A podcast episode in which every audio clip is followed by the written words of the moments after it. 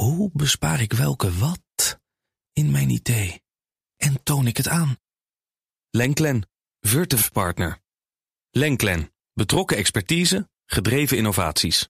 Duurzaam wordt mede mogelijk gemaakt door Milieuservice Nederland. De ondernemende afvalpartner voor zakelijk Nederland. Luister ook eens naar deze podcast. Napleiten. Dat kan via de BNR-app. Met live radio en breaking news. Download hem nu. En blijf scherp. BNR Nieuwsradio. Duurzaam. Harm Edens. Op de groene weg naar 2030 gaan we het vandaag hebben over de stand van het klimaat. Hoe waterstofpoeder een belangrijke rol kan gaan spelen in de energietransitie. En over de COP28, de klimaatconferentie van de Verenigde Naties, die weer begonnen is. De 28e aflevering van de COP, de Conference of Parties, is begonnen. De VN-klimaatconferentie wordt deze keer georganiseerd in Dubai. Een stad in de Verenigde Arabische Emiraten, volledig gebouwd op olie.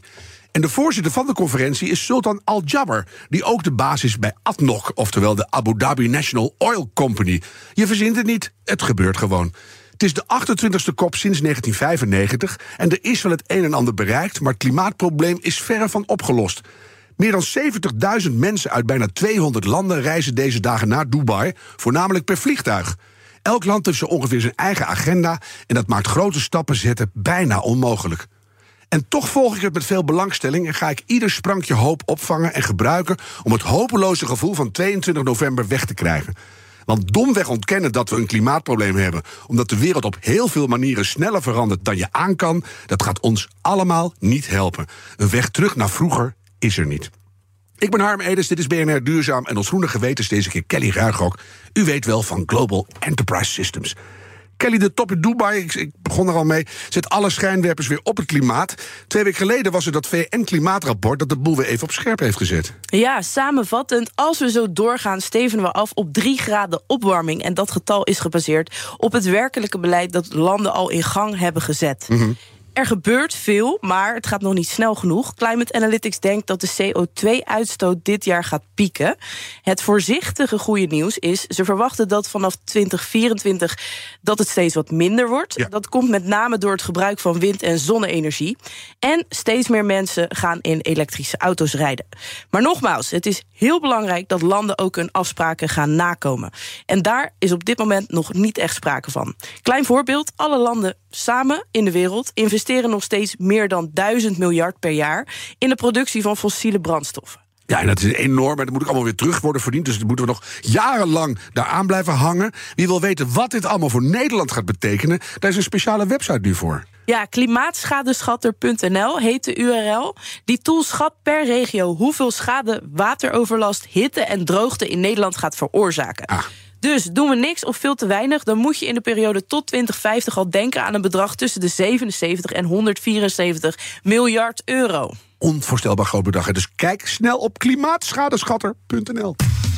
BNR Duurzaam. Het is veiliger, je krijgt het makkelijker van A naar B en de energiedichtheid is een stuk hoger dan het spul in gasvorm. Waterstofpoeder. Daarover gaat het in deze aflevering van BNR Duurzaam. Het Nederlandse H2 Fuel pioniert met deze nieuwe technologie en Ruud Koornstra is als ambassadeur bij dat bedrijf betrokken. Moet ik toch even verwerken, Ruud, want jij bent van de LED-lampen. We kennen jou als SDG 7-coördinator voor duurzame energie. Je bent betrokken bij MVO Nederland. Hoe kom je hier nou weer in terecht? Nou ja, ik ben natuurlijk dat gekkie in Nederland wat altijd die vernieuwende dingen brengt. En dan als mensen dan iets vernieuwends hebben, dan melden ze zich bij mij. Dan zie ik het in het echt gebeuren, in een schuurtje. Dan praat ik erover bij jullie op de radio. En dan later, een paar jaar later, blijkt het echt te zijn. Dan zeggen ze dat ik een waarzegger ben. Maar nee hoor, ik had het al gezien. Ja, het is gewoon in schuurtjes. Ja, bij jouw verhaal komt altijd het geprutsen in schuurtjes. En daar gebeurt het. Ja, maar dat is gewoon zo. En daar zijn wij goed in. Hè. We zien nu die uitdagingen die we hebben. En Bill Gates zei een paar jaar geleden, als we die klimaatuitdagingen willen overwinnen, als we het kunnen halen, dan kunnen we maar één ding doen. En dat is hopen op een wonder. En toen ging hij later uitleggen wat een wonder was. Een wonder is iets vlak voordat het er is.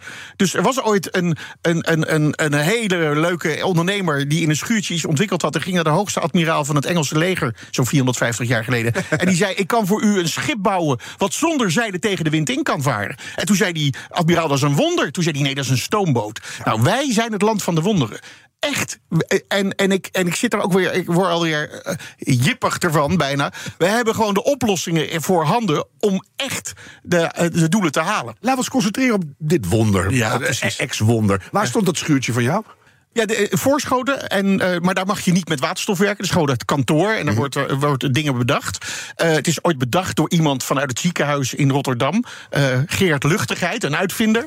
En de ondernemer, de oude baas, eigenaar van O'Neill, Rob de Kraa. En die zijn samen gaan, die zeggen, ja, dit is de toekomst. En dat was eigenlijk al bedacht door Bush. Aha. Bush zei in 2000, dat is een tijdje terug, die heeft Berkeley gevraagd, wat is nou de Freedom Energy? Berkeley, de grote universiteit in Californië. Ja. En die zeiden, dat is dit poeder. En dat hadden ze dus al. Dus dat is niet nieuw uitgevonden. Het is natriumboorhydride, gewoon een soort zout. En toen zeiden ze, alleen het grote probleem is, het waterstof wat eraan verbonden zat, kregen ze niet snel terug. Nee. En dat hebben, of daaruit, maar 30%. En dat hebben ze nu voor elkaar gekregen, al bijna 12 jaar geleden. Deze start-up is wel een scale-up inmiddels. Maar dit is eigenlijk de gedachte daarachter, dat je dus via de techniek die zij bedacht hebben, ultrapuur water, dus heel schoon water, en een kleine katalysator, dat kan een productje zijn, maar dat kan ook een apparaatje zijn. Ja. En dan is het alsof je een Mentos in een colletje gooit. Oh, dat is goed. En dan komt dus die waterstof eruit. En dat gaat zo hard dat ook de waterstof die in het water wat je erbij stopt ook loskomt. Dus er zit een verdubbelaar in. En daarom heeft dit kleine potje. Ja, want ik zie jou iets in je hand. Ja, dat is een soort potje zout. Potje poeder. Nou, het is iets groffere korrel. Want poeder. Ja, dus als je goed kijkt. Het is niet te verwarren met waar wij ook in Nederland goed in zijn. Dat het dus heel smal. Krijg je ook veel energie van. Dit moet je niet in je neus stoppen. Dit is echt zout. En wat er dan gebeurt is, water erbij, waterstof eruit. Dan zit er op de plek van dat waterstof zuurstof. Ja. Dan moet het terug naar de fabriek. Dan wordt het er weer opgezet. Dus het kan ook circulair weer. En dan is het dus circulair. Ja. Ja. En hoeveel energie zit er nou in zo'n potje? Want ik zei in mijn inleiding, energie dicht. Dat is vaak de crux waardoor je grote industrie, zware voertuigen kan elektrificeren. We hebben veel energie nodig in compacte vorm. Hoeveel zit hierin? Nou, dit is gelijk aan diesel. Ietsje minder, denk ik. Kerosine is dus heel veel. Het is dus heel veel. Ja. En je kan het. En het eigenlijk het allergrootste voordeel van dit spul is dat je dus in gebieden waar energie bijna niks kost. Hè. In Spanje kan je nu zonne-energie voor 1 cent per kilowatt. Precies, zonne-energie is in heel veel landen is dat zo. En als je dat met dit product ervan maakt, dan kan je het gewoon in een container, zoals wij nu gewend zijn om rijst te vervoeren. Ja, of andere hardware. Of maar je moet het wel droog houden. Dus het enige is dat je het droog moet houden. Dat lukt wel. Als bulk hier naartoe halen. En laten we even dat plaatje kijken. Want het is zo nieuw dat wij er nog een beetje ongelovig naar jou zitten te koekeloeren. Ja. Je hebt windmolens op de Noordzee, die gaan we veel zetten. Je zei het al, zonnepanelen in Zuid-Spanje. Hoe krijgen we nou dit poeder en hoe maken we daar vervolgens nou weer stroom van? Of andere dingen die we nodig hebben, energie van?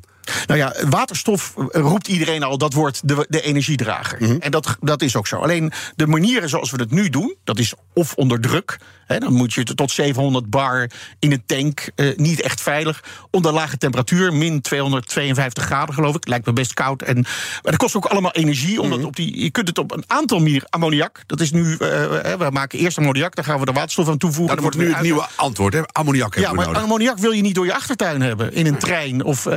En als je nou heel veel van die energie voor de winter moet opslaan, dan is dat zoveel. Als we dat hier in de haven doen met de ammoniakmanier en we maken een foutje, dan praat je over abkouden aan de krater. Ja, dan is dat gewoon weg. Ja. En met dit spul is dat dus niet zo. Het is eigenlijk ook nog financieel zo'n 40% goedkoper dan als je het hele proces via ammoniak doet. Een no-brainer bijna. Hè? Dus het is echt en oude schuurtje in Nederland. Een wonder, weer uit Nederland. Ja. Zullen we even de eigenschappen bij langs gaan? Want een stap voor nog beter hoe haalbaarder het is. En dan misschien moeten we daar ook even aan toevoegen. Hoeveel energie kost dit proces? Doen we aan het eind. Hoeveel veiliger is het in het echt? Nou ja, we gaan nu schip varen in Rotterdam. Het havenbedrijf van Amsterdam, of in Amsterdam. Mm-hmm. Het havenbedrijf van Amsterdam heeft een inspectieschip, laat dat nu bouwen. En die heeft als basis deze korrels. En dan komt Lloyds, die komt natuurlijk kijken, hoe gevaarlijk is het? En dan, nee, dat mag niet. En dat moet kort een verzekering. Ja. En, mm-hmm. en veiligheid voor het. En die zeiden, die kwamen, daarom kom ik net met rijst. Die zeiden, ja, het is eigenlijk gelijk aan rijst. Dus als je dus nu een energiedrager hebt, die dus niet kan ontploffen, die niet kan smelten, die niet giftig is als die in het water valt. Kijk even naar Kelly, want jij zit ook zo. Nou, rijst is toch tamelijk veilig. Ja, nee, ik vind het geweldig. En je ziet ook inderdaad dat die schuurtjes, daar komt de verbinding en daar komt ook de link. Dus hier heb je dan waterstof, maar die toepassingen gaan best wel ver. En dat kun je weer verbinden met heel veel andere oplossingen. Want je hebt bijvoorbeeld ook een oplossing die is al in gebruik, ook in andere landen in de wereld. Daar heb je een soort inspuitsysteem in vrachtwagens, zeg maar. Mm-hmm. Dat reduceert het CO2-uitstoot van de vrachtwagen, maar ook reduceert de kosten. Ja. Dat kan al, maar al zou je dat combineren met een waterstoftank op die vrachtwagen, met dit soort dingen, dan heb je hem. Dan schiet het op, hè? Precies. Ja. Oh, ja, de vrachtwagen is in de maak. Precies, dus, die komt eraan. Die zei net, laten we gewoon doen alsof het rijst is, dus het is relatief eenvoudig op te slaan en makkelijk te distribueren. Ja. Als je nou kijkt naar de enorme plannen voor een waterstofgasrotonde in Nederland. Wat zeg jij dan? Nou ja, ik vind, als je waterstof maakt en je kunt het meteen gebruiken, en dan kan het in pijpleidingen, dat is prima. Mm-hmm. Maar dan moet je het meteen gebruiken. Zodra je gaat. Ja, steeds, als je die waterstof maakt, ben je 30% kwijt. En dan zet je hem weer om naar energie, ben je weer 30% kwijt. Ja, precies. Je bent heel veel kwijt. Ja, en daarom is dit, als je dus direct gebruikt, moet je gewoon direct gebruiken. Mm-hmm. Als je het in pijpleidingen lange afstanden moet gaan vervoeren, dan kom je al aardig in de kreukels. Ja. Dat kan overigens nog lang niet met ons hele gasnet. Er zijn een paar gasleidingen waar dat gaat.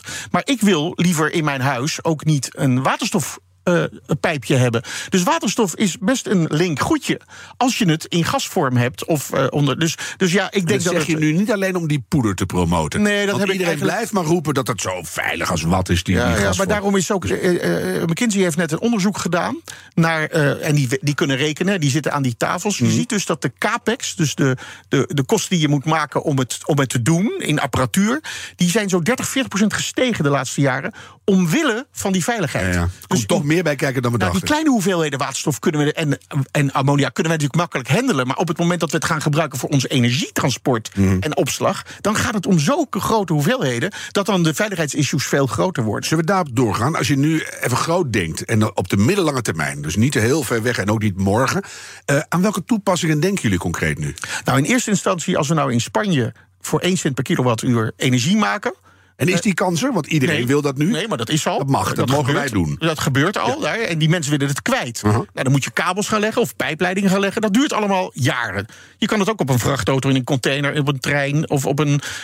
En dan vervoer je dat naar de Botlek. Of je vervoert het naar het Roergebied. Waar ThyssenKrupp, de grootste staalindustrie, en ook Tata Steel, die zitten te wachten op goedkope, duurzame energie. Ja. Met een hoge dichtheid. Dat is dus elektriciteit. Want je kan het daarna weer door een electrolyzer halen. Maar je kan het ook gebruiken voor warmte.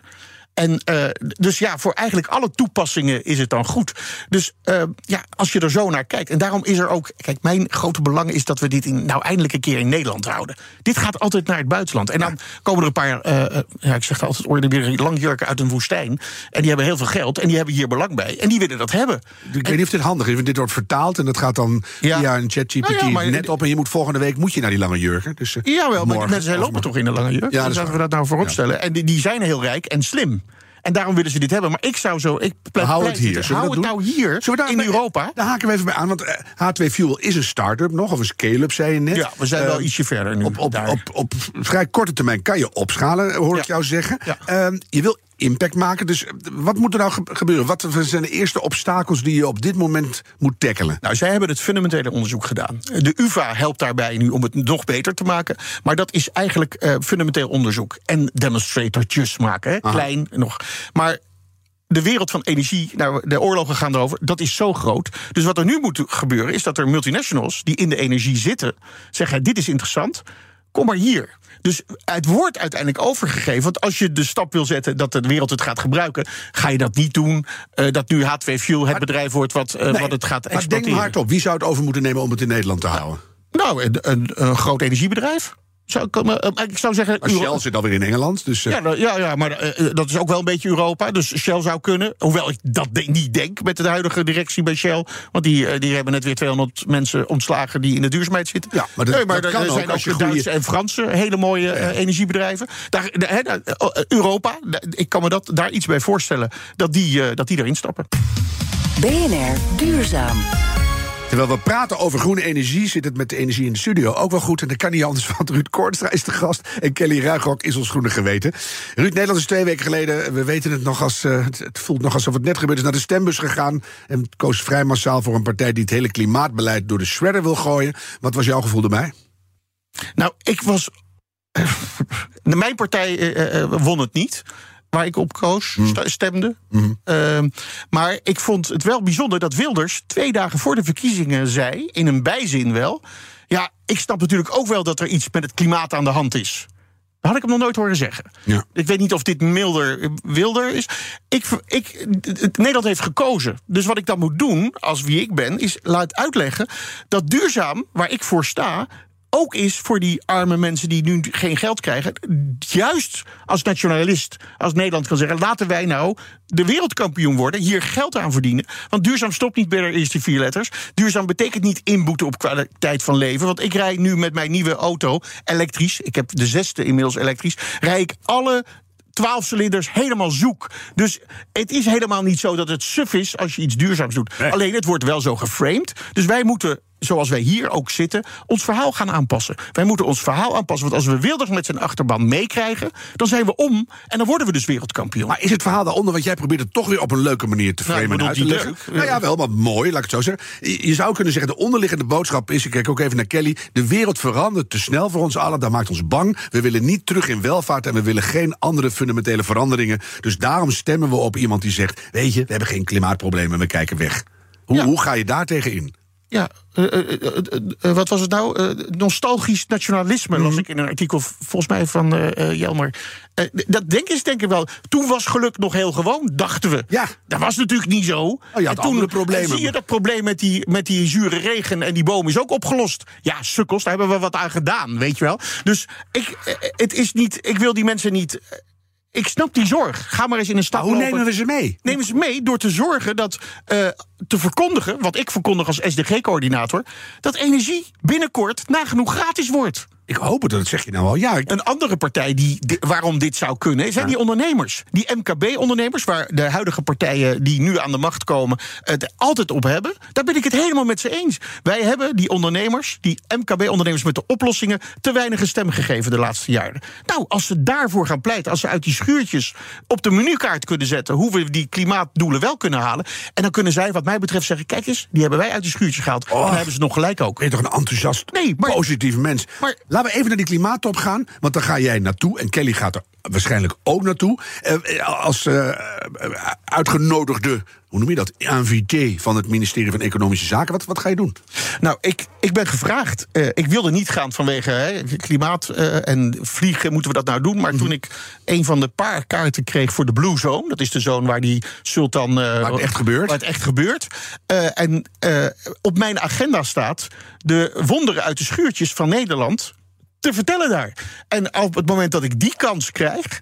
en het ook in het echt, dus ik ga niet alleen voor H2 Fuel... maar er zijn nog 5 andere dingen die ik in mijn achterzaak heb. Ik ken er ook nog wel een paar, dus als ik mee moet, dan hoor ik het wel. Ja, nou ja, ik vlieg niet meer, maar dan maak ik een uitzondering. Nee, maar als we nou kijken of we mee kunnen vliegen met het regeringsvliegtuig... dat vliegt toch, dus dan kan je gewoon mee. Oh, dat is goed. En wil je achteraf komen vertellen hoe het was? Zeker. Zou ik enorm leuk vinden. Kelly, ga jij ook, of twijfel je nog? Nee, ja, wij gaan met het bedrijf sowieso wel. Want we gaan daar een hele mooie samenwerking bewerkstelligen. En misschien vlieg ik toch met Ruud ook al mee in dat regeringsvliegtuig. Dat zou goed zijn. Ik heb daar geen... Ik heb de tickets, ik heb niet het vliegtuig. Nee, dat was een geitje. Maar iedereen luistert. Dus als je kunt... Misschien Rutte even sms'en nog. Flightpoolen is altijd goed. Als een regering met Wilders er toch gaat komen... wordt het dan niet tijd voor een rechtszaak, Ruud? Want het is uiteindelijk, als je die klimaatdoelen van tafel veegt... dan speel je met de toekomst van ons en onze kinderen en onze kleinkinderen. Ja, maar die rechtszaak is er al geweest, dus dat hoeven we niet meer. Daar kunnen we gewoon naar refereren. Kijk nou naar die rechtszaak, maar laten we Wilders nou inspireren met zijn ploeg... en ook al die...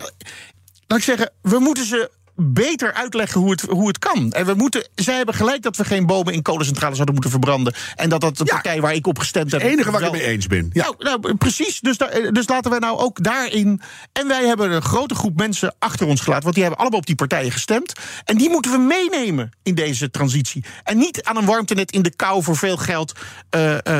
je rekeningen niet meer kunnen betalen. Die hebben ze gewoon gelijk in. Laten we dat gaan doen. We gaan ze meenemen en ik ga jullie heel veel... op welke manier dan ook succes wensen in Dubai. Ruud Koornstra, dank je wel. En dat zeg ik ook tegen Kelly Ruigrok.